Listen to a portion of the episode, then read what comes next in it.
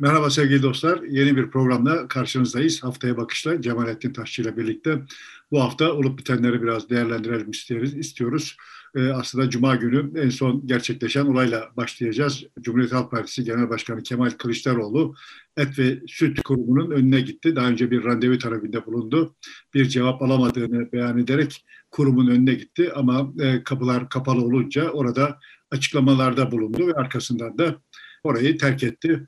Bununla başlayalım. Hem e, muhalefet hali hem de devlet kurumlarının bir ana muhalefet partisinin genel başkanına kapanmış e, olma halini e, bir değerlendirelim. Arkasından da Mansur Yavaş'ın Cumhurbaşkanlığı adaylığı meselesi var. Oradan devam edeceğiz. Ve Azerbaycan, Ermenistan bir mutabakata vardılar Brüksel'de liderler. Onu da değerlendireceğiz. Kalırsa diğer konulara da gireriz. Evet, Kemal Kılıçdaroğlu önce TÜİK'e gitti. Gerçi Merkez Bankası'na gitmişti önce. Orada e, kabul gördüğü için o olay olarak kalmadı. O görüşme gerçekleşti. Arkasından e, TÜBİTAK'a gitti ama kapılar kapandı. E, sonra Milli Eğitim Bakanlığı'na gitti. Yine randevu verilmedi. Kapılar kapandı. E, bir uzun bir ara vermişti. Şimdi Et ve Süt Kurumu'nun önüne gitti. E, çocuklarımız aç diyerek. Orada da kapılar açılmadı. Her üçünden de daha önceden randevu talebinde bulunmuştu doğal olarak. Evet yani şimdi sonuçta belki hani hikayeyi iki katmanlı olarak ele almak faydalı olabilir. Her, her hikayenin birçok katmanı var da bu katmanlardan ikisi açısından bakıldığında başka başka fotoğraflarla karşılaşabiliriz. Yani birincisi buradan Kılıçdaroğlu ne murad ediyor bu tür hareketlerden? Yani söz temsili işte önceki gün Et ve Süt Kurumu'nun önüne gitmiş olmak, tırnak içinde orada refüze edilmiş olmaktan ne murad ediyor? E, bu tartışılabilir. Sonra elde ettiği nedir? Ayrı bir katman olarak. Yani muradı yanlış olabilir veya işte bunun sunuşunda vesaire de falan falan. Yani o, o aslında muradına erişmiş olabilir ve biz başka yerlere bakıyor olduğumuz için başka bir takım defolar görüyor olabiliriz yani. Ben şimdi muradının ne olduğu konusunda gerçekten çok aklı başında bir takım gerekçeler bulamıyorum. Ya, yani yapılıp edilenin toplam hikayesine bakıldığında bulunuyor. Şuradan başlayayım ve kendi kanaatimi oradan söylemiş olayım. Muradının ne olup olmadığını hiç önemsemeden bir muhalefet partisinin genel başkanı bir devlet kurumunu gör, gitmek istiyor. Genel başkanından randevu talep ediyor. Ona randevu verilmemesi doğru bir şey değil. Devletin kapısının işte milletvekillerine, genel başkanlara kapanması e, benim asla kabul edebileceğim bir tablo değil. Buradan başlayalım. Dolayısıyla bu yanlış kapatılması. Ondan sonra evet Kemal Kılıçdaroğlu bundan ne yapmak istiyor noktasına ondan sonra gelebiliriz. Sana sonuna kadar katılıyorum ama yani benim kanaatimin, benim hissiyatımın ne olduğu çok da bir mana taşımıyor bütün hikayenin içinde. Taşıyabilir mi? Taşıyabilir. Yani Kılıçdaroğlu şimdi varsayalım ki Türkiye'nin genel kamuoyu ana muhalefet partisinin devlet kurumlarını denetleme hakkı olduğunu böyle, bir bizim böyle bir devlet geleneğimiz vardı ve işte bu da hoş bir şeydi. Bunu hatırlamak istediğini kabul edelim genel kamuoyunun. Şimdi bu hikaye yani Kılıçdaroğlu'nun bu tırnak içinde maceraları bu şekilde sunulmuyor. Böyle bir etki yaratmıyor. Yani böyle bir etki yaratması için gerekli olanlar yapılmıyor.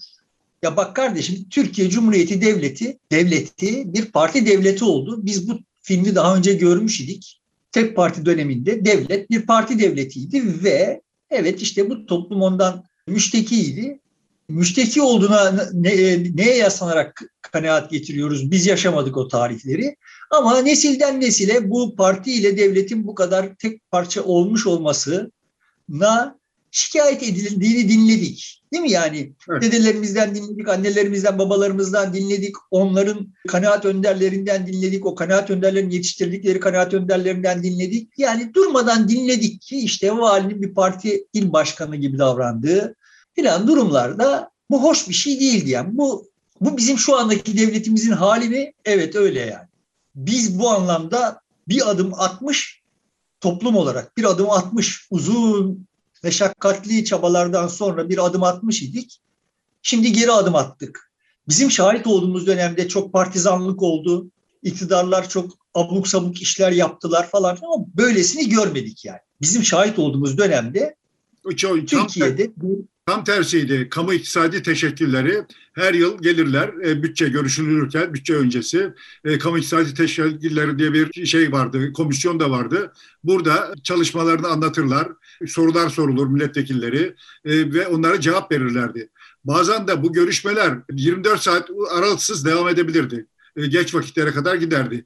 Biz gazeteciler de onları keyifle izlerdik. Her türlü soruya da cevap verirlerdi. Oradaki genel müdürler, bakanlar falan değil. Oradan e, işte e, müdürü kimse, KİT'in yönetim kurulunda kimler varsa, sorumlular kimlerse onlar gelir raporlarını hazırlarlardı. Bu yetmezdi. Sayıştay'ın bir denetim raporları olurdu. Onlar da gelir, onlar da incelenirdi.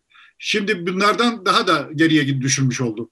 Evet, yani bu anlamda bakıldığında bizim toplumsal olarak dediğim gibi başardığımız bir işi kaybettik. Ve bu hikaye kamuoyuna anlatılır ise eğer bunun bir kıymeti olabilir. Siyasi bir kıymeti olabilir, sosyolojik bir kıymeti olabilir.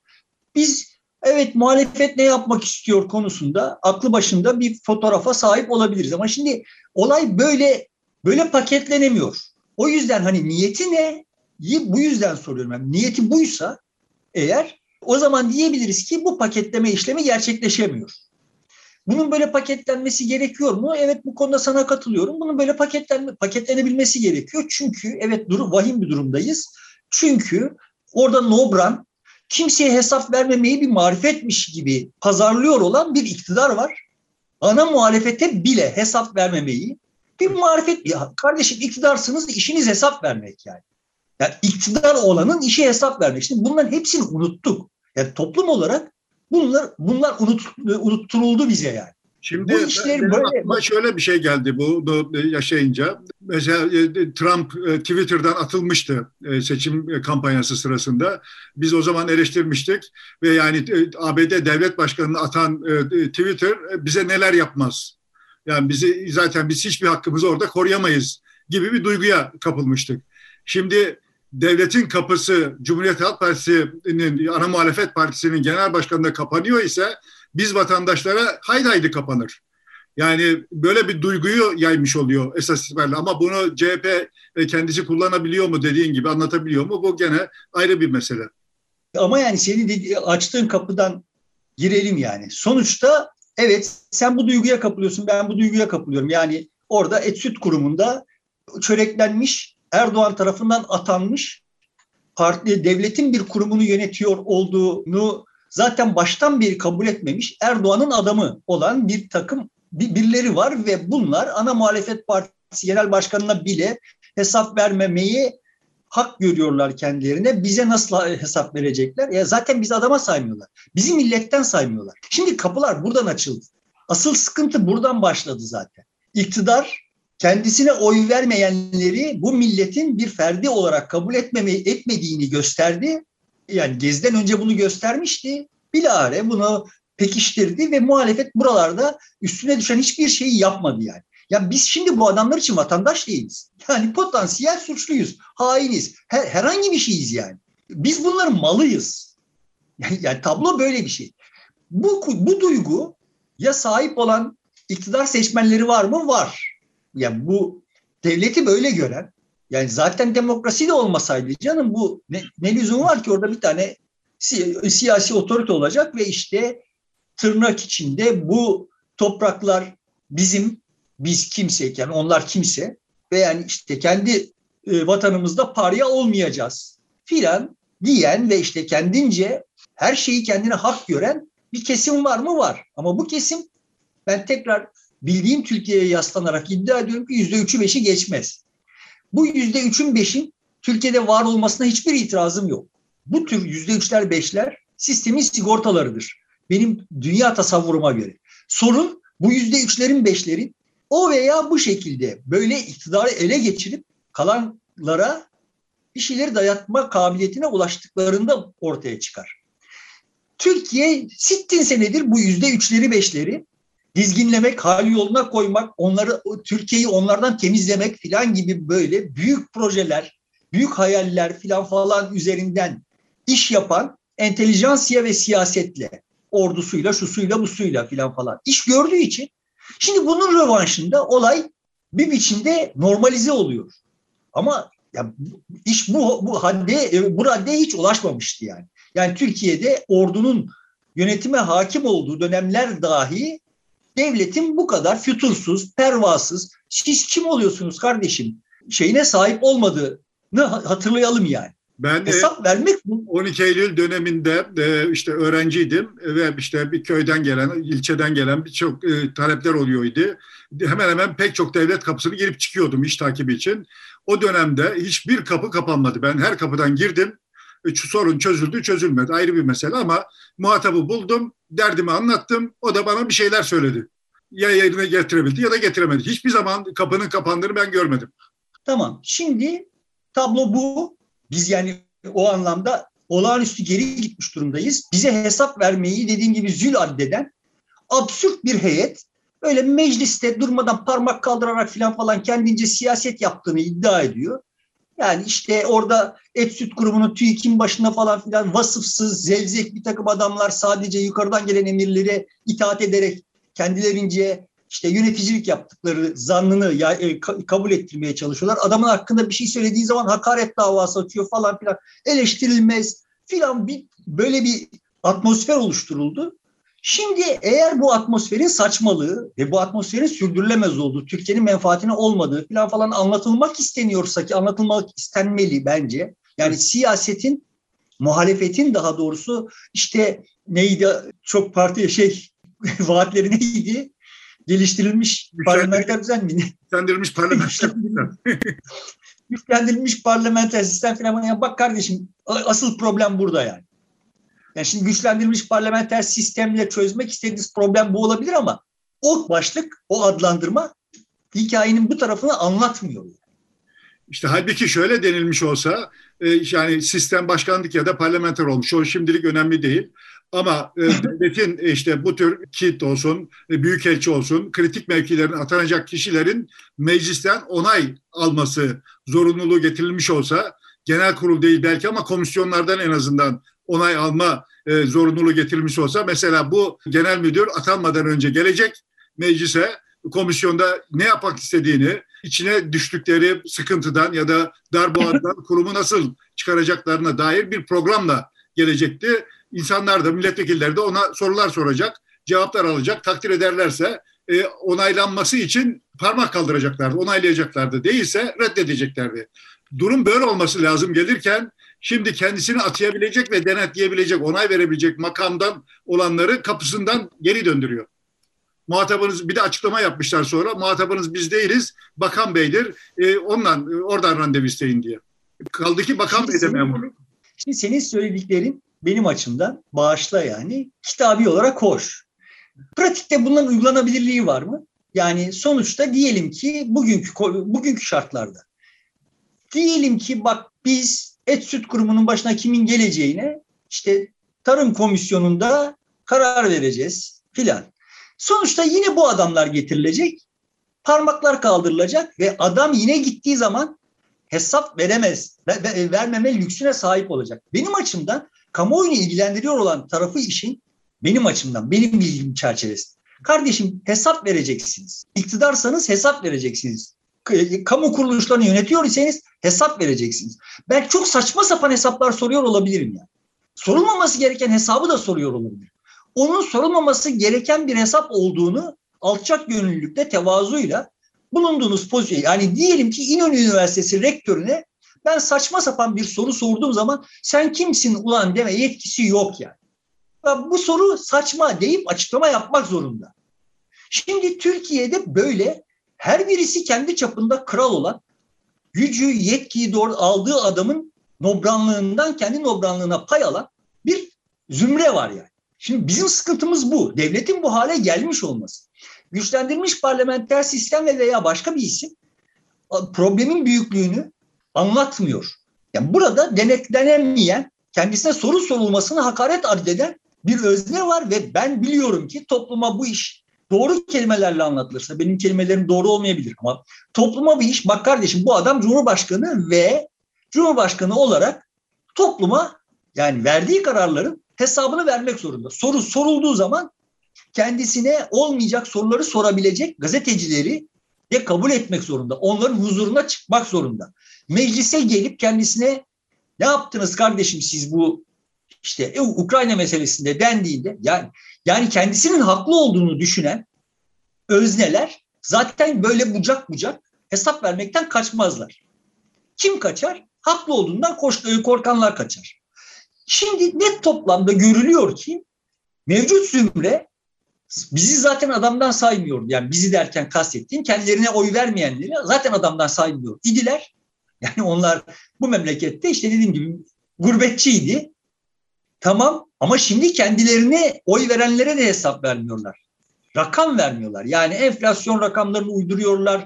İşte Merkez Bankası'nın yaptığı operasyonların açıklanması kanun gereği midir bilmiyorum ama en azından gelenek olarak yani işin mevzuatını bilmediğim için ama en azından gelenek olarak açıklanıyordu olan datalar açıklanmamaya başladı vesaire falan falan. Şimdi bize bizim bilgi sahibi olmamıza e, katlanamıyor olan bir heyet tarafından yönetiliyoruz. Bunun ne kadar vahim bir şey olduğunu anlatamıyor olan muhalefetin böyle eğer bunu anlatmak gibi bir kastı varsa burada yani senin girişine bunu çıkartacaksam eğer bunu anlatamıyor. Dolayısıyla boşa gidiyor. Ama başka bir derdi varsa, başka bir niyeti varsa o zaman şunu konuşuyor, konuşmuş olduk. Bu, böyle bir derdi olması gerekiyor. Yani muhalefetseniz sizin vurabileceğiniz mevcut iktidarın en yumuşak karnı burası. Hesap veremiyorlar. Hesap vermeleri her gerektiğinde kaçıyorlar, kükrüyorlar, her şeyi yapıyorlar ama hesap vermiyorlar. Ne zamandır? 10 yıldır yani minimum. Giderek artan bir dozda hesap vermiyorlar. Hesap vermeyi, hesap vermek zorunda kalmayı sanki bir tür nasıl diyeyim suçmuş. Bizim suçumuzmuş gibi formüle ediyorlar. Bu demokrasilerin sadece demokrasilerin ya sonuçta meşruti monarşilerin, mutlak monarşilerin falan falan da temel özelliğidir hesap vermek zorundasınız kardeşim. Oraya gelmişsiniz hesap vermek zorundasınız. Benim sorduğum hesabın ben kötü niyetli olabilirim. Yani kötü niyet ne yani? Seni iktidardan düşürmek. Seni iktidardan düşürmek istiyorum zaten yani. Bu suç değil, günah değil. Hani padişah olsan o zaman tamam yani ama ya sen seçilmiş bir adamsın ve ben seçilmek istiyorum. Kötü niyetle senin üstüne gidebilirim. Sen bunları bertaraf edecek marifeti sergilemek zorundasın. Sergileyemiyorsan gidersin.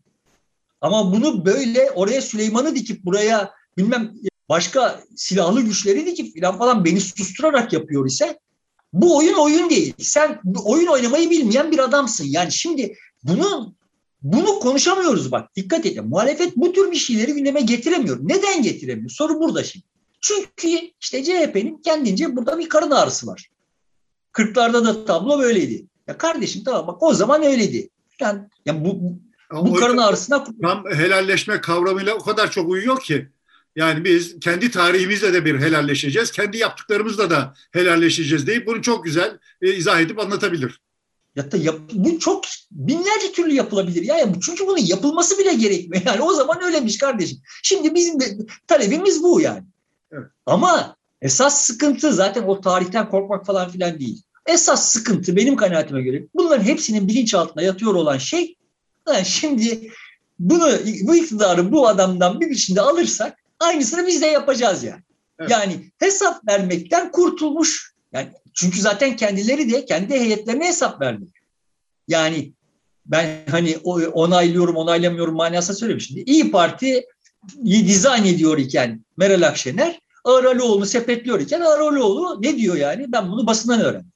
Yani anlatabiliyor muyum? Şimdi zaten kendi oynadıkları o e, alanda da zaten kimseye hesap vermekten hoşlanmıyorlar yani. Hesap vermemekle bir yani güç üzerinden sadece kaba güç, koltuğun gücü ya da işte silahlı güç neyse kaba güç üzerinden oyun oynamayı bilen vasıfsız bir heyetin elindeyiz biz. Yani Kılıçdaroğlu kimseyi, partisinin içinde kimseyi ikna etmeye falan, falan çalışmıyor yani. O koltuktan aldığı güçle ve evet bak seni orada o koltuktan kaldırabilirim mi hissettirerek parti içinde kimseye partinin politik yani helalleşme lafına ettiğinde sana garanti veririm. CHP'nin yönetimindeki insanların eğer yüzde yüzü değilse yüzde doksanı bunu videodan öğrendi. yani Kılıçdaroğlu'nun videosunu seyrederken öğrendi. Yani. Şimdi bu ciddi siyasi bir pozisyon ise ve parti bu siyasi oyunun asıl taşıyıcısı kolonlarından parti dediğimiz kurum bir, böyle bir şey ise ne olmak gerekir teorik olarak? O partinin içindeki insanların ikna edilmesi gerekir. Yani sen yanındaki yamacındaki 3-5 kişiyle partideki yani Süleyman Demirel bütün gençliğim kendisine söverek geçmiş olan diye hatırlatayım tekrar. Bir, bir kere bile kendisine sempati duymadığım Süleyman Demirel sonuçta yanındaki işte Esmet Sezgin vesaire falan falan 3-5 kişiyle işleri yürütüyordu değil mi? Evet. Kararları onlarla veriyordu. Ama partisini ta, taşra teşkilatlarına kadar ikna etmek için gerekli çabayı harcıyor idi yani. Şimdi böyle bir zaruretti bu. bu. Yani Süleyman Demirel de tercih ederdi ki kimseye hesap vermesin. Orada işte 3-5 kişiyle verdiği karar uygulasın maç bitsin falan falan. Ama bunu yap yapma imkanı yok.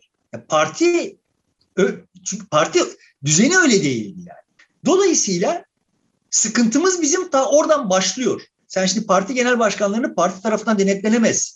Hale getirdiğin zaman iş buralara kadar geliyor yani. Ondan sonra da adam şimdi kendisi biliyor ki zaten hesap vermek istemiyor. Dolayısıyla ya hesap vereceksin, senin bulunduğun pozisyon hesap verme pozisyonudur diyemiyor yani. Kendisi oraya geldiği zaman hesap vermek istemediği için. Çok teorize etmişim gibi görünüyor ama bende kalan intiba bu yani. Doğru. Fakat asıl kasıyor olan hani bu şeye benziyor. Ee, aynı e, bütün iktidarlar e, geldiklerinde yükü kaldıracağız de, demişlerdi. Gelince yükü daha da güçlendirdiler. Şimdi burada da hesap e, sormaya gitmiyor. Hesap kendisinde de geldiğinde hesap sorulmasını istemeyecek. Aynı yetkiyi, aynı tutumu, aynı edayı sürdürecek iktidar, iktidarda da. Evet yani bilinçaltlarında bu var. O yüzden asıl problemin burada olduğunu görmüyorlar yani. Ama kamuoyu açısından kamuoyu bunu şimdi çıksak sokakta bunu sorsak kimse bize bu kelimelerle söylemez. Ama biz onlara desek ki ya bak kardeşim orada kimseye hesap vermek istemeyen, kimseye hesap vermemeyi kendisine hak gören birisi oturuyor. Bu doğru mudur desen ona oy verenler de dahil ben sana garanti veriyorum herkes yok doğru değildir der ve evet bunu onaylar. Durum böyle der yani. Durum böyle. Herkes bunu görüyor. Şimdi kimse bu olayı adlandıramıyor ve muhalefet bu olayı bypass ediyor. Yanından teğet geçiyor yani. Benim sıkıntım bu. Sonra biz şimdi ne konuşuyoruz? Yani bütün bunlar böyle oluyor. Şimdi Kılıçdaroğlu gitti işte et süt kurumunun kapısından döndü filan işte et süt kurumu işte çocukların beslenmesi filan falan. Yani şimdi meseleyi orada bize hesap vermekten kaçınan bir özne Erdoğan ve devleti olarak koymadık. Ne ne olmuş oldu? Yani bak işte ama burada yoksullar var da biz onların hakkını koruyoruz da filan. Şimdi yani ne oldu? Hani siz yoksulsunuz ve bu yoksulluğunuza karşı biz işte mücadele ediyoruz'a geldi. Eğer mesele buysa orada da milletin yaşadığı yoksulluk, yoksulluğun boyutları itibariyle mukayese ettiğimizde et süt kurumu çok masum kalır, kalır yani. O kadar e, ciddi bir şekilde kuşatılmış durumdayız ki bu attığın taş ürküttüğün kurbağaya değmez yani. Dolayısıyla ama bende kalan intibar şu. Ha bak Kılıçdaroğlu bir şey yaptı mı yaptı. İstiyordunuz kardeşim bak adam bir şey yapsın. İşte adam ne güzel böyle periyodik olarak gidiyor işte devlet kurumlarına hesap soruyor falan filan işte devlet hesap vermiyor ama işte bak Kılıçdaroğlu aktif yani. Aksiyon içinde yani. Ha şimdi benim anladığım niyet bu. Yani kamuoyunda bütün bu harekatla ulaştırılmaya çalışılan mesaj bak çalışıyoruz biz. İş oraya gelince de ben şunu rahmetli kayınpederim bana söylediği şeyi hatırlatayım. Bana çok çalışan adam lazım, akıllı çalışan adam lazım. yani eğer çalışıyorsunuz da ortada bir haslat yoksa yani sen benim kızıma bir ev alamıyorsan, bir araba alamıyorsan bana ne senin çalışmandan yani. tamam mı? Tablo bu. Şimdi çalışıyorsunuz sonra oy oranları yükselmiyor. Ya biz yanlış çalışmışız demiyorsunuz. Lan bu millet bu kadar diyorsunuz. E, bunu zaten başta da söylüyordunuz. E, çalışmadan önce de bunu söylüyordunuz. Siz son tahlilde buradan e, herhangi bir haslat çıkacak gibi görünmüyor. Zaten kimsenin bir haslat elde etme niyeti de yok gibi görünüyor bana. Yani arka planda, arka şeyde konuşulanlar e, filan falan benim için bir mana taşımadığında üzerine konuşmak bile zül. Ama buradan şuraya gelelim. Şimdi ne olmuş oluyor şimdi? Burada iki kampa ayrılmışız. Birileri işte Kılıçdaroğlu ne yapsa evet bak işte adam çalışıyor diyor. Ötekiler Kılıçdaroğlu ne yapsa işte zaten siz yeniden işte gelip başları açacaksınız filan diyor. Kilitlenmiş durumdalar. Sanki hani Türkiye'nin gündemi bunlarmış gibi. Türkiye'nin gündemi bunlarmış gibi dediğim zaman bunlar değil dediğim zaman şuraya da gider olay. Türkiye'nin tek gündemi böyle ekonomi falan falan zaten o olmadığını söyleyip duruyorum kendimce. Yani Türkiye'nin başka karın ağrıları var, sıkıntıları var. Yani Türkiye önünü göremiyor. Yani biz yoksulluğu yaşadık millet olarak. Çok derin yoksulluklar yaşadık. Bunu da yaşarız, geçer filan falan. Bir biçimde bir yerlerden bir, yeniden yoksulluğu da aşarız, aşamayız filan. Ama yani son tahlilde aslında işte gençlerimizi kaybediyoruz. Yurt dışına kaçıyorlar. Yurt dışına kaçamayanlar yurt dışı hayaliyle burada kuma kuşu gibi içlerine kapanmışlar. Neşemizi kaybetmişiz. Tarumar olduk. Toplum olarak tarumar olduk yani. Kimseyi tatmin etmeyen bir tablo var ortada ve bu oyun öyle kilitlenmiş durumda ki yani birisi çıkıp da bu kilitlenmeyi bozabileceğini ima etse, inandırsa yığınlar halinde toplum peşinden koşacak. Ama biz bu kilitlenmeyi üstelik bir de yani bu siyasi aktörler sadece bu siyasi aktörler üzerinden değil. Üstelik bir de kendince siyaset konusunda ahkam kesenler tarafından derinleştiriyoruz. Yani çıkıyor adam diyor ki kardeşim adayınızı açıklayın. Öteki programınızı açıklayın. Tamam şimdi. Ya neyin programı? Neyi, yani nasıl açıklayabilirsin? Hangi program açıklayacaksın? İktidara geldiğin zaman kasada para var mı yok mu olacak mı olmayacak mı bilmiyorsun. Yani oradan çünkü e, soysuzun birisi diyor ki o hazinedeki altınları harcayın ha bunlar biz seçimi kaybedeceğiz. Bunlara kalmasın diyor diyebiliyor yani. Senin asıl problemin buyken şimdi program açıklayacak birileri filan yani sanki açıklanabilir. Böyle ezberler üzerinden konuşan güya muhalif ve kendini çok akıllı zanneden bir heyet var. Adayınızı açıklayın diyor. Şimdi buraya gelelim yani şu evet. Ümit Özdağ'ın Mansur Yavaş çıkışına da dokunarak yani. Mansur Yavaş'ın adı zikredildi olay yeniden bir türbülansa girdi ve işte tekrar tekrar kardeşim adayınızı açıklayınlar ve yok benim adayım İmamoğlu yok hayır Mansur Yavaş filan falan geyikleri dönmeye başladı. Şimdi ben biliyor isem bu işi bildiğim kadarıyla siyasi partilerin herhangi bir biçimde aday açıklama lüksleri yok. Yani adamların aday açıklama bugün isteseler adaylarını açıklayabilirler de açıklamıyorlar değil. Bugün adayları yok. Tamam olabilemez yani. Çünkü şimdi kabaca şöyle tabloyu özetleyeyim. Oturdular ve CHP İyi Parti veya altı, altısı veya sadece CHP tek başına. Tamam mı? Dedi ki kardeşim benim adayım Mansur Yavaş'tır. Mansur Yavaş'ta çağırdılar açıklarken elini kaldırdılar. Tamam mı?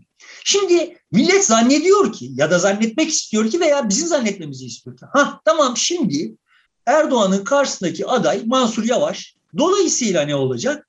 Dolayısıyla diğer bütün aktörler İyi Partisi'nden HDP'sine hadi HDP'yi dışarıda bırakalım Mansur Yavaş adı üzerinden konuşuyorsak ama işte şeye İmamoğlu'na kadar herkes tamam Mansur Yavaş adaymış demek ki biz değilmişiz hay Allah bu seferlik böyle olsun filan diyecekler. Şimdi böyle demeyecekler, böyle demeyecekler. Bunu o genel başkanlar biliyor. Bu lafı etsen şimdi şeye, canım açıklayın diyene, bak böyle olur desen diyecek ki, e canım adam partisine hakim oluyor. Olamaz kardeşim adam partisine hakim. Yani partisine hakim, o zaten aşırı derecede hakim. Bundan daha çok hakim olamaz ve bu bile berbat bir şey. Yani neyi ta- tasavvur ediyorsunuz? Neyi hayal ediyorsunuz? Orada bir tane parti genel başkanı yanındaki 3-5 kişiyle bir karar verecek. Sonra o karara partisine üye olan veya partisine oy verecek olan herkese hakim olacak gibi bir hakimiyet tablosunu nasıl hayal edebiliyorsunuz? Ya bu nasıl bir zırvalıktır? Biz bunu hayal edebilenler olarak bu memlekette akıl verme yetkisinin selahiyetini kendinizde nasıl görüyorsunuz? Siz nasıl insanlarsınız? Yani? Hakikaten dumura uğruyorum yani. Kimsiniz ya siz? Ama zaten iktidar bloku bunu özellikle istiyor ki bu karışıklık olsun, kargaşalık olsun diye. Onların baskısı o yönde. Ama muhalefetin kendi Yok. içerisinden de e, aday açıklayın diyenler herhalde çok fazla değil daha. Muhalefetin içinde derken siyasi partilerin içinde böyle bir şey yok. Yok. Kendisini muhalif olarak konumlayan kanaat önderleri De var. Ha.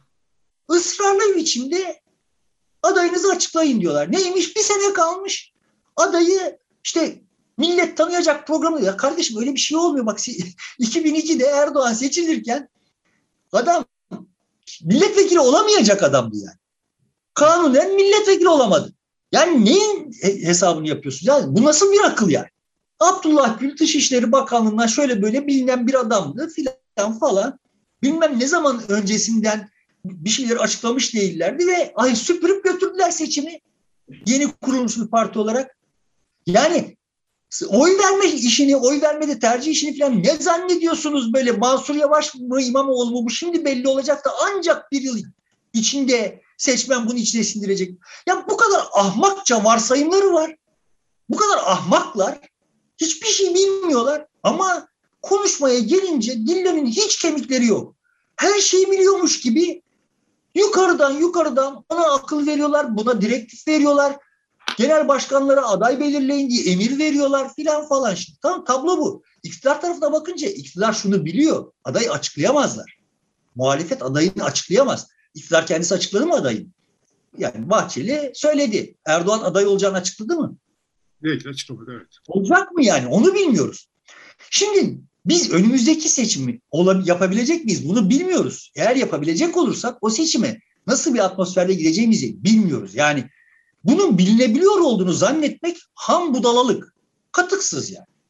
Diyelim ama hadi şimdi bütün merhaleleri atlayalım. Seçimden 3 ay öncesine geldik ve bu şartlarla geldik. Ya da bugün seçim kararı alındı. 3 ay sonra seçim var. Varsayalım. Bu durumda Erdoğan aday olacak mı olmayacak mı bilmiyoruz. Oldu ama. Hadi diyelim Erdoğan aday oldu. Cumhur İttifakı'nın adayı oldu. Cumhur İttifakı da şimdiki Cumhur İttifakı tamam mı orada bir çatlak çıkmadı. Diyelim tablo böyle. Ve diyelim ki Türkiye'de ciddi bir kesiminde bir biricik derdi var. Erdoğan'dan kurtulmak. Çünkü adı konmamış olsa da benim açımdan Erdoğan'dan kurtulmak, şeriattan kurtulmak, dincilikten kurtulmak falan, akıl dışılıktan kurtulmak falan değil. Devletin böyle nobran bir biçimde sırtımıza binip laf söyleyenin lafını boğazına tıkmasından kurtulmak aslında. Kamuoyundaki temel boğulma duygusu bu. Ama bunu da anlatmadık. Erdoğan'dan kurtulmak istiyoruz. Tabloda öyle görünüyor ki diyelim. Evet Erdoğan bu seçimi kaybedebilir. Erdoğan'ın seçimi kaybetmesi sürpriz değil. Ve yine diyelim ki HDP'de bir aday çıkar. Dolayısıyla kamuoyunda yaygın kanaat bu seçimin birinci turda bitmeyeceği. Ya da öyle de olmasın. Diyelim ki HDP aday çıkartmadı. Dolayısıyla Erdoğan'ın karşısında bir tane aday çıkarılırsa seçim birinci turda bitecek. Başka bir aday çıkmazsa seçim birinci turda bitecek yani. Tamam mı? İki aday yarışacak. Diyelim tablo böyle. Ve şimdi Millet İttifakı aday belirleyecek. Tamam? Tablo bu. Bu durumda diyelim ki e, Millet İttifakı'nın o gün kimler varsa o ittifakta onlar bir araya geldiler ve dediler ki bizim adayımız Ekrem İmamoğlu'dur. Söz temsili. Tamam mı? Şimdi oyun orada bitmeyecek kardeşim. Oyun orada başlayacak. Tamam mı? Çünkü temel mesele şu. Te, e, kamuoyunun bugünkü ruh durumuyla gelinen noktada kamuoyunun bir kesimi ne pahasına olursa olsun. Yani şu kadar enflasyon, bu kadar istiskal, bu kadar yolsuzluk, bu kadar hırsızlık, bu kadar yoksulluk vesaireye rağmen Erdoğan'ı korumak. Çünkü Erdoğan bir kamuoyu kesiminin tamamının e, temsilcisi. Yani onların kamu, kamusal haklarının temsilcisi durumunda sunuyor Erdoğan bu hikayeyi. Tamam mı? Dolayısıyla bir kesim var ki Erdoğan kaybederse biz kaybedeceğiz. Dolayısıyla onlar kilitlendiler. İşte diyelim 35'ler atıyorum. Tamam mı? Üstüne 15 daha koyabilirse filan 50 olacak. Ama karşıda da bir 40 var. Kesin Erdoğan'dan kurtulmaya kararlı. Ne pahasına olursa olsun. Onlar da üzerine 10 koyabilirlerse Erdoğan'ı devirecekler. Şimdi böyle bir tabloda seçime gidiyoruz ve İmamoğlu açıklandı. Bak olacak olan şey net olarak şudur. Sonuçta siyaset sadece genel başkanlar bizim için görünür aktörler düzeyinde yürümüyor. Hani buna derin devlet falan gibi böyle e, büyülü bir şeyler affetmiyorum Ankara'nın kulislerinde sayısız insan siyasetin içinde yoğrulmuş. Sayısız insan sayısız mutabakat arıyor. İşin e, rasyoneli budur. Yani bu suçlanacak bir hadise değil. Şimdi onlar, onların önemli bir bölümü bir araya gelecekler ve şu hesabı yapacaklar. Diyecekler ki bak şimdi Erdoğan'dan kurtulmak konusunda şöyle derin bir e, şey var toplumda. ihtiyaç var. Ve dolayısıyla bu seçimi kazanan toplumu Türkiye'yi Erdoğan'dan kurtarmış olmanın prestijiyle çok önemli bir pozisyona sahip olacak sittin sene. Eğer İmamoğlu aday olursa, İmamoğlu burada tek aday olursa, bu daha doğrusu şöyle, eğer bu işi İmamoğlu başarırsa, tablo şöyle algılanacak. Erdoğan'ı siyaset sahnesinden süpürme işini beceren toplumda Kürtler de hissedar. Bu büyük operasyonu Kürtlerle birlikte yaptık. İstanbul seçimindeki algı bu değil miydi? Bu işi Kürtlerle birlikte başardık. Dolayısıyla Kürtler burada hissedar. Bu Türkiye'nin geleceğine ipotek koymaktır. Yani biz bu, bunu işi yaptıktan sonra artık Türkiye'de Kürt hareketini frenleyecek noktayı bulamayız. Deyip endişe duyacak. Buna karşı yani böyle bir riski Erdoğan'ın yeniden seçim kazanması riskinden daha büyük görecek bir takım bir, bir heyet olacak. Birileri olacak yani Türkiye'de. Ve bunlar çıkıp Mansur Yavaş'a gidecekler diyecekler ki sen bizim adayımız olacaksın. Bunun tersini hesaplayalım.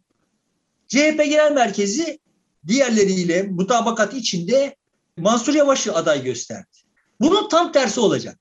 Yani biz burada Erdoğan devrilecek ve bu Erdoğan'ı devirme işinde Kürtler hissedar olmayacak. Kürtler burada hissedar olmazsa biz bir Kürt barışını bilmem ne kadar zaman daha ertelemiş olacağız. Dolayısıyla bu Türkiye için katlanır bir şey değil. Dolayısıyla Kürtlerin hissedar olacağı bir çözüme ihtiyaç var. Gelecekler İmamoğlu'na diyecekler ki kardeşim sen bizim adayımızsın. Bu mümkün bir şey mi? Yani hukuki, e, teknik olarak, hukuki olarak mümkün bir şey mi? Mümkün. CHP şu adayı gösterdi. Karşısına da Ahmet 100 bin imzayı topladı. Çıkıyor mu? Çıkıyor. Bu sefer başlayacaklar. Vay sen işte muhalefeti bölüyorsun filan falan olay, olayların ne, hangi çerçevede niye böyle yürüdüğünü hiç idrak edememiş salaklar oradan böyle abuk sabuk şeyler yapacaklar ve o seçimi Erdoğan'a kazandıracaklar. Yani şimdi ya bak kardeşim bunlar böyle olmuyorlar bu işler yani. Böyle olmazlar ve zaten olmamalılar da. Senin hayal ettiğin gibi olmalı, olmamalılar. Büyük ihtimalle benim şahsi kanaatim Türkiye'de eğer çok bundan da daha vahim işler olmaz ise eğer Türkiye seçime giderken Erdoğan'ın karşısına tek adayla çıkamaz. Çıkamayacak yani. Yani orada bir mutabakat sağlamak benim açımdan, benim e, gördüğüm fotoğraf açısından imkansız. Bu yüzden de zaten bu altılı masa vesaire falan falan Millet İttifakı falan senaryolarına bu yüzden de çok içerliyorum. Yani şimdi bütün bunlar son tahlilde başarılamayacak. Yani o aday belirleme aşamasına gelindiğinde sayısız çatlak çıkacak ve burada kurulmuş olan hayallerin hayal, e, hayal kırıklığına terfi etmiş olması yüzünden bunca zaman yapılmış olan ne varsa boşa gidecek. Ya kardeşim bu işleri bu, bu şekilde götürmeyin. Çünkü sonuna kadar böyle yönetemeyeceksiniz. Evet. Derdim bu. Muhalefete kızarken. Ama yani tabii bu yani altıncı altı masa altılı masa erken kuruldu diyorsun. Ee, bu kadar erken kurulmasına gerek yoktu. Yok yok. Yok öyle öyle demiyorum. Altılı masanın zamanıdır. Daha önce de kurulabilirdi falan falan. Altılı masanın kamuoyunda ha tamam buradan bir tane aday çıkacak. Bütün bunlar her şeye hakimler. Yani o altılı masada oturanlar kendi partilerine teşkil oyunu tamamına hakimler. Erdoğan'ın karşısına bir tane aday çıkaracaklar ve onu yenecekler. Algısının yerleşmesine itiraz etmemelerine. Yani bu algıyı neredeyse besliyor olmalarına itirazım var. Ya biz oturmuşuz. E, yani kardeşim müzakere yapıyoruz. Yaparız. Siyaset bu. Ama yani buradan bir program çıkacak veya şu çıkacak falan gibi bir takım beklentiler yanlış. Öyle bir derdi. Şimdi böyle beklentileri kendileri söylemiyorlar. Ama bu beklentiler ürüyor. Buna cevap veremiyorlar. Yok zaten öyle bir beklenti olması yanlış da demedikleri için yani Evet onlar da sanki böyle beklentilerin olmasını normal karşılıyorlarmış da bunu beceremiyorlarmış gibi bir durum ortaya çıkıyor. Daha vahimi ortaya çıkacak diyorum. Yani. Daha vahimi bunlar bir aday üzerine mutabık kalamayacaklar. onlar hepsine mutabık kalması problemi çözmeyecek. Kalsalar. o bile çözmeyecek tabii. Ee, Şimdi Ümit Özdağ'ın ben yani sen beni biliyorsun ben bunu iki aydır dillendiriyorum. Yani er, Erdoğan'ın karşısına tek aday çıkamayacak. iki aydır dillendiriyorum. Yani daha öncesinden düşünüyordum. iki aydır dillendiriyorum. CHP'lilere falan falan anlattım yani ben bunu. CHP'li mebuslara falan. Son tahlilde olay şöyle bir şey yani. Bunu kendimce kurmuştum. Yani olaylar benim bildiğim oyuncular oyunu nasıl oynarlar ve bu oyun nereye evrilir diye kurmuştum. Bir malumat olmuş olandan sahip olduğum bir malumatla değil. Ama şimdi Ümit Özdağ'ın Mansur Yavaş ismini böyle bir şartta dolaşma sokması benim şey, şeyimi teyit etti. Niye Ümit Özdağ Mansur Yavaş şimdi böyle ittiriyor? Çünkü İmamoğlu'nun bu yarışta yalnız kalması Ümit Özdağ'ın temsil ettiği ne varsa hepsini bitiriyor. Tehdit ediyor yani. Tablo bu. Yani Ümit Özdağ kaşıntısı nerede? Ümit Özdağ kendisini önemsediğimden değil. Babadan kalma sermayeyi yiyen bir adam Ümit Özdağ benim için. Yani üç, üç kuruşluk adam değil. Sorun o değil ki. Ümit Özdağ öyle veya böyle teşvik mesai içinde bulunduğu insanların temel kaygısı ne? Erdoğan'ı deviren adam Kürtlere borçlu olmasın. Tabii yani onlar olayı bu, bu kelimelerle söylemiyorlardır bir ihtimal ama ben şimdi onlara bu kelimelerle söylüyorum. Ha tam bu işte diyeceklerdir yani. Tamam ya bunun nasıl kelimelendirildiğinin önemi yok. Buradaki esas risk belli bir kesim için esas risk Kürtlerin bu kahramanlık hikayesindeki rolü. Çünkü buradan bir kahramanlık çıkacak.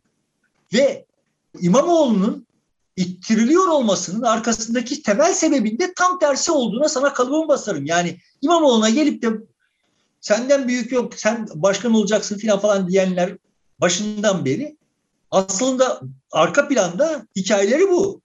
Yani bak burada İstanbul'da seçimi Kürtlerle aldık. Şimdi Erdoğan'da Kürtlerle birlikte yeneceğiz. Ne olmuş oldu şimdi İstanbul'da Kürtlerle seçim alındığı zaman ne olmuş oldu? Ee, Kürt düşmanlarının anlattıkları tehditlerin herhangi birisi gerçekleşti mi? Gerçekleşmedi. Değil mi?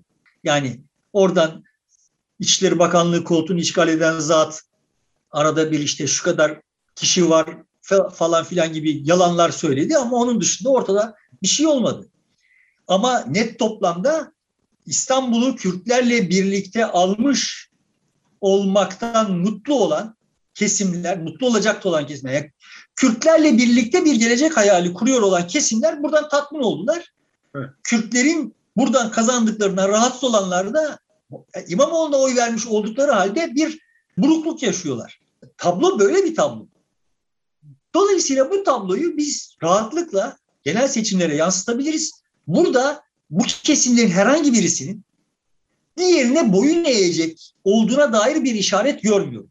Yani ikisinin de yeterince güçlü olduğunu düşünüyorum. Dolayısıyla bunların bir tanesini bir şekilde bastırmak mümkün olmayacak. O halde iki tane adayla çıkacağız minimum. Erdoğan'ın karşısında yani seçime iki aday Erdoğan'ın karşısında iki adayla gidilecek diye düşünüyorum.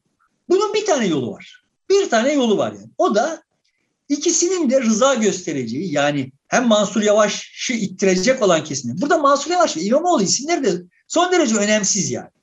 Aslında orada mücadele ediyor olan iki tane damardan söz ediyoruz. Şimdi bu damarların ikisinin de rıza göstereceği yani hesaplaşmayı bir adım sonraya. Ya bak şimdi bir tane problemimiz var kardeşim. Şu Erdoğan'dan bir kurtulalım. Sonraki kaç aşamada siz kendi aranızdaki hesabı yine görün. Bunu bir seçim erteleyelim. Denece denmesi onlara ve buna rıza göstermelerini sağlayacak bir aday bulunması. Şimdi eğer Kılıçdaroğlu bu altılı masa vesaire filan falanların içinde bu topu ayağında dolaştırıp dururken işte böyle eveleyip gevelerken filan oradan et süt kurumuna gidip bir şey yapıp şurada bir video çekip filan falan böyle vakit çalarken yani. Eğer derdi ben o üçüncü adayı bulacağım. Yani bunların ikisini de tamam oyunu erteleyelim'e razı edecek üçüncü adayı bulacağım. Hayali ise eğer Kılıçdaroğlu'nun hayali bu da o zaman bu top çevirmeleri anlayabilirim. Tamam mı? Bunu da tabii ki bana anlatmasını da beklemiyorum. Yani ya sen böyle diyorsun ama bak işte burada şöyle bir şey var ve ben bunu yönetmeye çalışıyorum. Oraya da bir tane adam getireceğim sen merak etme filan deyip de bana anlatmasını beklemiyorum yani. yani kamuoyuna bunu anlatmasını beklemiyorum. Siyasetin kamuoyuyla paylaşılacak tarafları da var haliyle yani. Ama eğer oysa o zaman da bu İmamoğlu, Yavaş vesaire falan falan isimlerinin dolaşımda kalmasını önleyemiyor olmanın getirdiği bir risk var. Kılıçdaroğlu bu konuda diyebilir ki bak ben kendi adımı ortaya atıp bunu engellemeye çalıştım. Sonra belediye başkanları aday olurlarsa belediyeleri kaybedeceğiz filan deyip onların önünü kesmek için şunları yaptım. Şurada şunu söyledim. Bunların hiçbirisi kar etmemiş. O zaman tekrar aynı noktaya dönüyoruz. Çok çalışmış olmam beni kesmiyor. Olay kar etmemiş yani. Kar etmedi, etmemesi de dert değil. Yani aslında teknik olarak bakacak olursak İmamoğlu, Yavaş isimlerinin dolaşımda kalmasına fayda da sağlanabilir. Sonunda ikisinin de aday gösterilmeyeceği durumda fayda da sağlanabilir. Benim korkum şu. Bunu yönetemiyorlar. Dolayısıyla şimdi İmamoğlu, Yavaş isimleri dolaşımda kalıyor ve işte buradan bir enerji yürüyor. Sonra bir üçüncü şahıs bunların üstüne konacak. İmamoğlu ve Yavaş tabii ki bizim de adayımız olur deyip sahiden de canı gönülden destek verecekler filan falan. Hani o da sağlanacak diyelim ama kamuoyunda ortaya çıkacak hayal kırıklığı o çapta olacak ki yani ya kardeşim İmamoğlu ve Yavaş varken aha bula bula, bula bunu mu buldunuz? Ya şimdi, çünkü bunların isimleri parlıyor. Tamam mı? Yani kendilerine hak ettiklerinden daha çok kıymet vehmediliyor. Şimdi bunların üstüne konan adamın sıkneti geride kalacak ve ciddi bir e, hayal kırıklığına sebep olunacak gibi bir şeyim var. Yani korkum var. Ama son tahlilde eğer Kılıçdaroğlu bu işi, bu süreci yönetebilirse, Erdoğan karşısına tek adayla çıkılabilirse o adayın İmamoğlu, Yavaş veya Kılıçdaroğlu olmayacağına eminim. Bütün bunları bir seçim yapabileceğimiz varsayımıyla söylüyorum. Eğer Kılıçdaroğlu bu işi yönetemez, bu ikisinden birisini aday gösterirse kesinlikle ötekisinde aday gösterileceğini, aday olacağını düşünüyorum. Eğer diyelim ki İmamoğlu aday gösterildi, birileri de Mansur Yavaş'ı ittirdiler de o olmadı. Kendisi olmadı yani. Varsayalım. Mansur Yavaş'ın yerine birisini bulup oraya koyacaklar. Yani sonuçta bu damarlar ikisi kafa kafaya tokuşacak bu seçimde diye düşünüyorum yani. Evet buna biraz daha vaktimiz var. Ee, herhalde önümüzdeki günlerde epeyce konuşulacak. Hele seçim zamanına kalır ise daha uzun konuşacağız. Sonbaharda yapılırsa Hayır. konuşacağız. Hayır yani sonuçta bunların konuşulması yani aday vesaire falan daha doğrusu hani bu dinamiklerin konuşulmasına falan falan bir itirazım yok ama böyle ham ham çıkıp da yani sokaktaki adam çıkıp bana ya bunlar adaylarını belirlemiyorlar dese anlarım yani. Tamam mı? Ama ben siyasi analiz yapıyor adam orada çıkmış adaylarını belirlemiyor. yani ben siyasetin gereği bu. Siyasetin içinde sen olsan orada otursan belirleyebilecek misin kardeşim yani? Olabilir bir şey mi istiyorsun yani? Olması iyi bir şey mi ayrıca? Yani gibi. Sokaktaki, sokaktaki adam pazar kurulmadan pazardaki malın fiyatını sormaz. Önce bir pazar kurulsun der ondan sonra bir sorayım der. Seçim çıkmadan aday kim diye sormaz yani. E, dolayısıyla hani benim aday kim olacak falan falan gibi şeyleri konuşmak değil derdim. Ama bu kendisini muhalif siyasi analist olarak konumlayanlara konumlayan, konumlayanları konuşmak için bunları konuştum yani. Yoksa yani bunlar ham hayal olacak şeyler. Yani ben bu kurguyu da dedim yani onu da işaret edeyim. Bak diğer her şey aynı kalmak kaydıyla diyorum yani. Diğer her şey aynı kalacak mı Türkiye'de? Yani bu arada atıyorum mesela AKP'den 40 milletvekilinin ayrılıp yeni bir parti kurmayacağını veya mevcut partilere geçmeyeceğini biliyor muyuz? Bunun AKP'de ne sarsıntıya yol açacağını veya Bahçeli'nin MHP Genel Başkanlığını bırakıp bırakmayacağını biliyor muyuz? Ve Bahçeli e, yarın çıkıp da tamam kardeşim ben misyonumu tamamladım. Kongreye götürüyorum. Benim adayım Süleyman Soylu'dur MHP Genel Başkanı adayım dediği zaman Türkiye'de kaç tane taş yerinden oynayacak? Yani bunların olmayacağını biliyor muyuz? Böyle benim şu anda aklıma gelmeyen milyonlarca şey olabilir değil mi yani? Şu anda zaten Ankara'da milletvekilleri gruplar halinde kendi aralarında toplanıyorlar. E, sadece aynı partiden olanlar değil, farklı partiden olanlar da bir araya gelip toplanmaya başlamışlar. E, demek ki bu belli bir olgunluk noktasına gelince beklenmedik pek çok gelişme yaşanabilir Türkiye'de. Hayır buna ilave olarak işte yani Rusya altın standartına geçiyor. Orada birileri doların statüsünü tartışmayı açıyor. Ukrayna'da bir savaş sürüyor filan. Yani şimdi bütün bunlar oluyor. Bunların hangi sonuçları doğru? Yani her birisi böyle şelale halinde yeni yeni şeyleri doğuracak gelişmeler olabilirler. Ve yani şimdi bütün bunlar bu böyle ne olacağı belirlik, belirsizlik halinde ve bu belirsizlik büyüyor olduğu halde adayı belirle. Yani işte burada muhalefet muhalif kanatta olup muhalefet eleştirisi yapıyor olanlar yapıyorlar yani. Evet bunu bir istersen bırakalım. Buradan bir başka konuya geçelim. Azerbaycan'la Ermenistan devlet başkanları Brüksel'de bir araya geldiler. İlhan Aliyev ve Nikol Paşinyan ve Brüksel'de Avrupa Birliği Konsey Başkanı Charles Michel'le birlikte 5 saat üçlü toplantı yaptılar. 5 saatin sonunda yaptıkları açıklamada e, bir komisyon kurulacağını e, söylediler. Sınırları belirleme komisyonu. E, komisyon bu ayın içerisinde kurulacak. İlk toplantısını bu ayda yapacak ve arkasından da çalışmaya başlayacak. Bunun amacı Ermenistan ile Azerbaycan arasındaki sınırın hangisi ne olduğunun belirlenmesi. Bunu tamamlayacaklar ve arkasından da bunun üzerine yola devam edecekler. Basın toplantısında Charles Michel şunu söyledi. Bir somut adım ilk defa attık. Evet barışa gitmek o kadar kolay değil e, ama e, somut ilk adım attı. Umutluyuz, ilerliyoruz. En azından ilerleme yönünde bir adım atıldığı şeklinde bir değerlendirmesi oldu. Bana biraz sürpriz geldi Avrupa'da, Brüksel'de böyle bir beş saat görüşmenin yapılması ve oradan bir mutabakatla çıkılmış olması. Hiç hesapta Avrupa Birliği yok idi. E, bu ülkelerden hiçbirisi Avrupa Birliği üyesi değil. Ve tam da böyle bir dönemde Avrupa Birliği ile Rusya karşı karşıya gelmiş ve birbirleriyle muarız durumdalar. E, ve bu ortamda işte Rusya'nın daha hakim olduğu bir coğrafyada e, son e, raconu kesen ya da işte bir uzlaşma sürecini başlatan nokta Brüksel'de atılmış oldu. Bu da bana ilginç geldi. Şimdi ben mevzuyu sadece senin özetinden duydum ve duyduğum zaman sahiden ben de şok oldum. Arka planı yani bunun öncesinde kotarılmış olan bir şeyler var mıydı vesaireyi falan falan bilmeden ama bu veri çerçevesinde bir yorum yapacak olursam benim düşündüğümden de daha çok hızlandığını gösteriyor şey. Tarihin daha çok yani ben zaten çok aşırı hızlı yuvarlanıyor olduğumuzu düşünüyorum. Benim varsaydığım hız iyimsermiş yani. Ben şöyle bir zeminin üzerine oturtmaya çalışayım hikayeyi. Yani benim gördüğüm tablo daha önce daha teferruatlı analiz ettik ama hani, galiba ama özetleyeyim.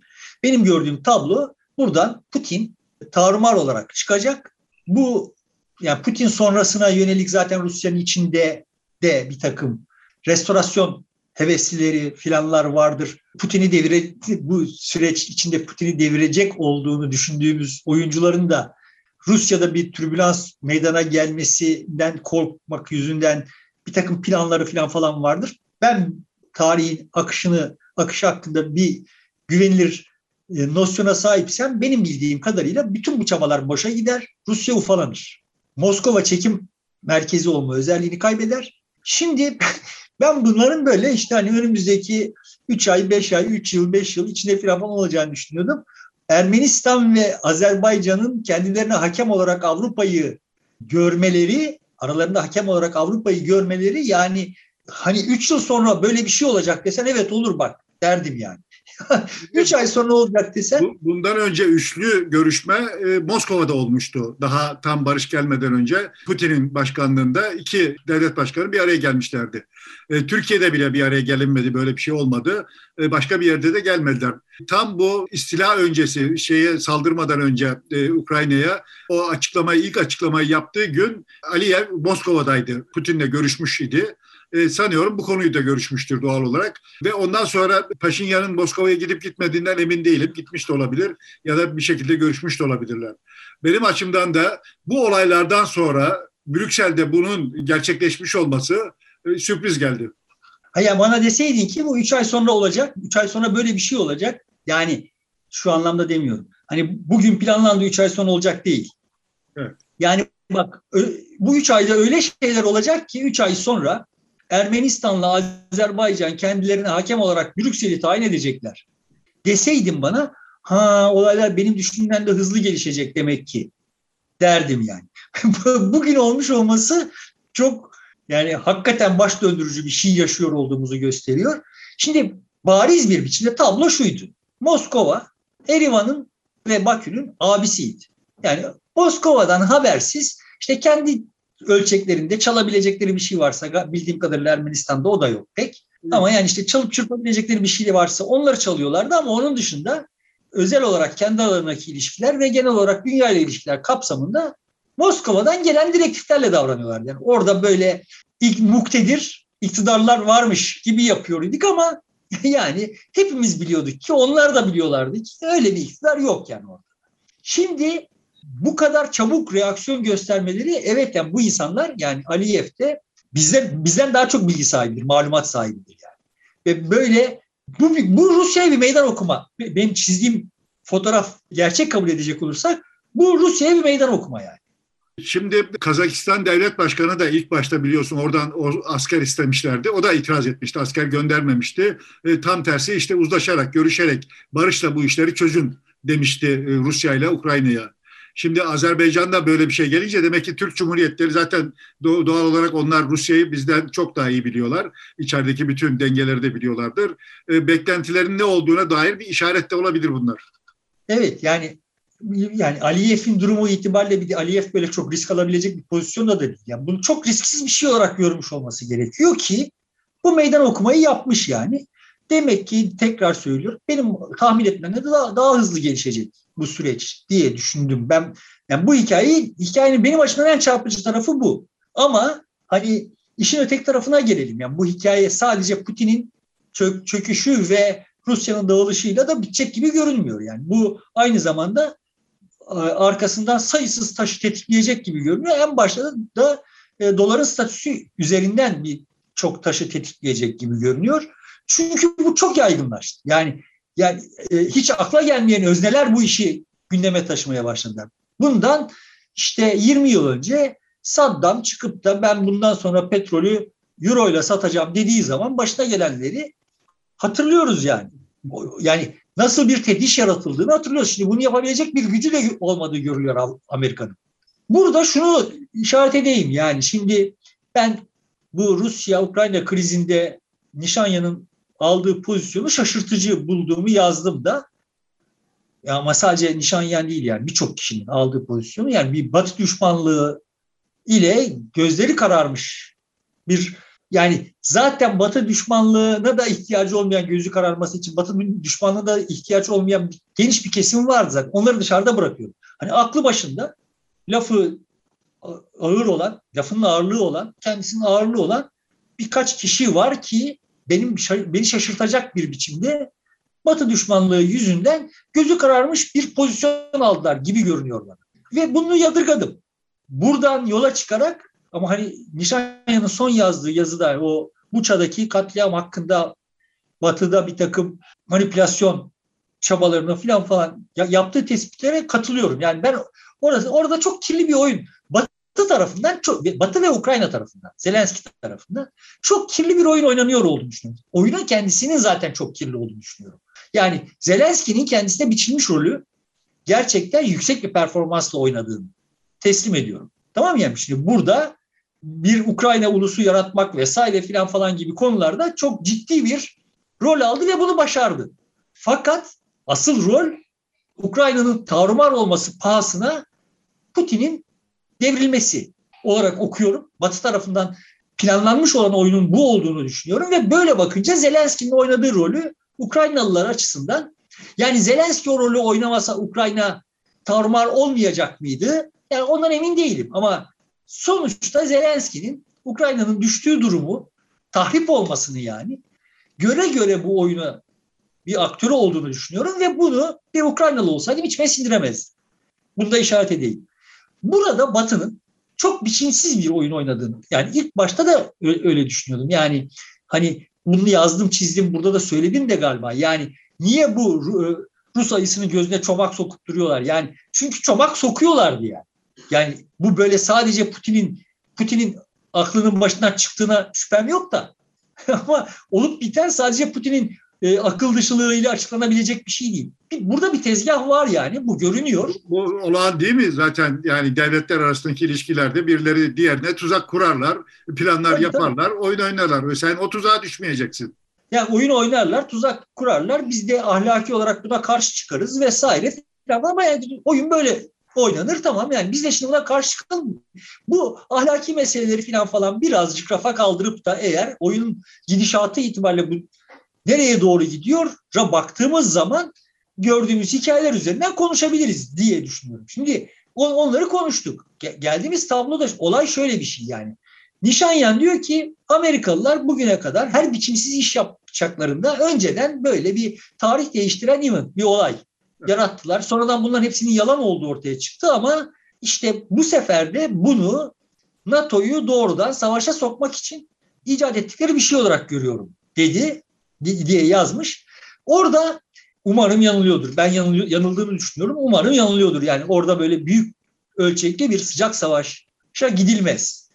Son tahlilde burada asıl üzerinde düşünülmesi gereken, konuşulması gereken hususun şu olduğunu düşünüyorum. Yani bütün bu tezgaha Batılılar niye ihtiyaç duydular? Daha daraltalım. Amerikalılar niye ihtiyaç duydular? Asıl üzerine kafa yorulması gereken şey bu. Yani bir Trump hadisesi atlatmış.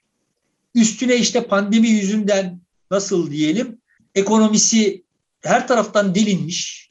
Dünyanın mevcut hali içinde iyi kötü kendisini stabilize etmekten başka bir önceliği olmamasını bekleyebileceğim bir demokrat iktidar ne demeye böyle, şey. böyle maceracı bir işe girişti. Şimdi demokrat iktidar, cumhuriyetçi iktidar bu anlamlarda çok değişmiyor. Onları biliyoruz.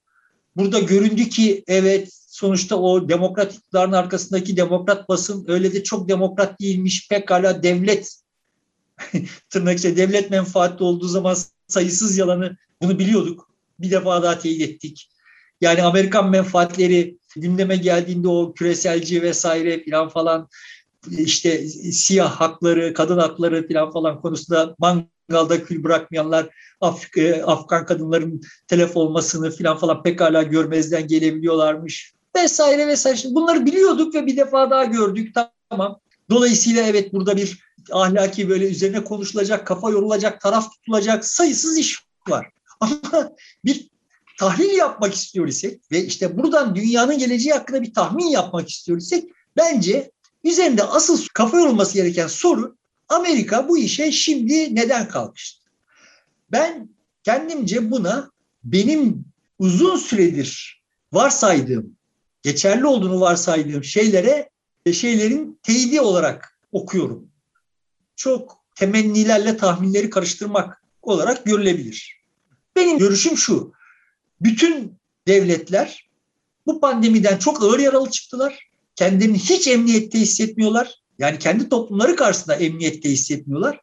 Ve kendilerini stabilize etmenin yolu dışarıda bir düşman icat etmek.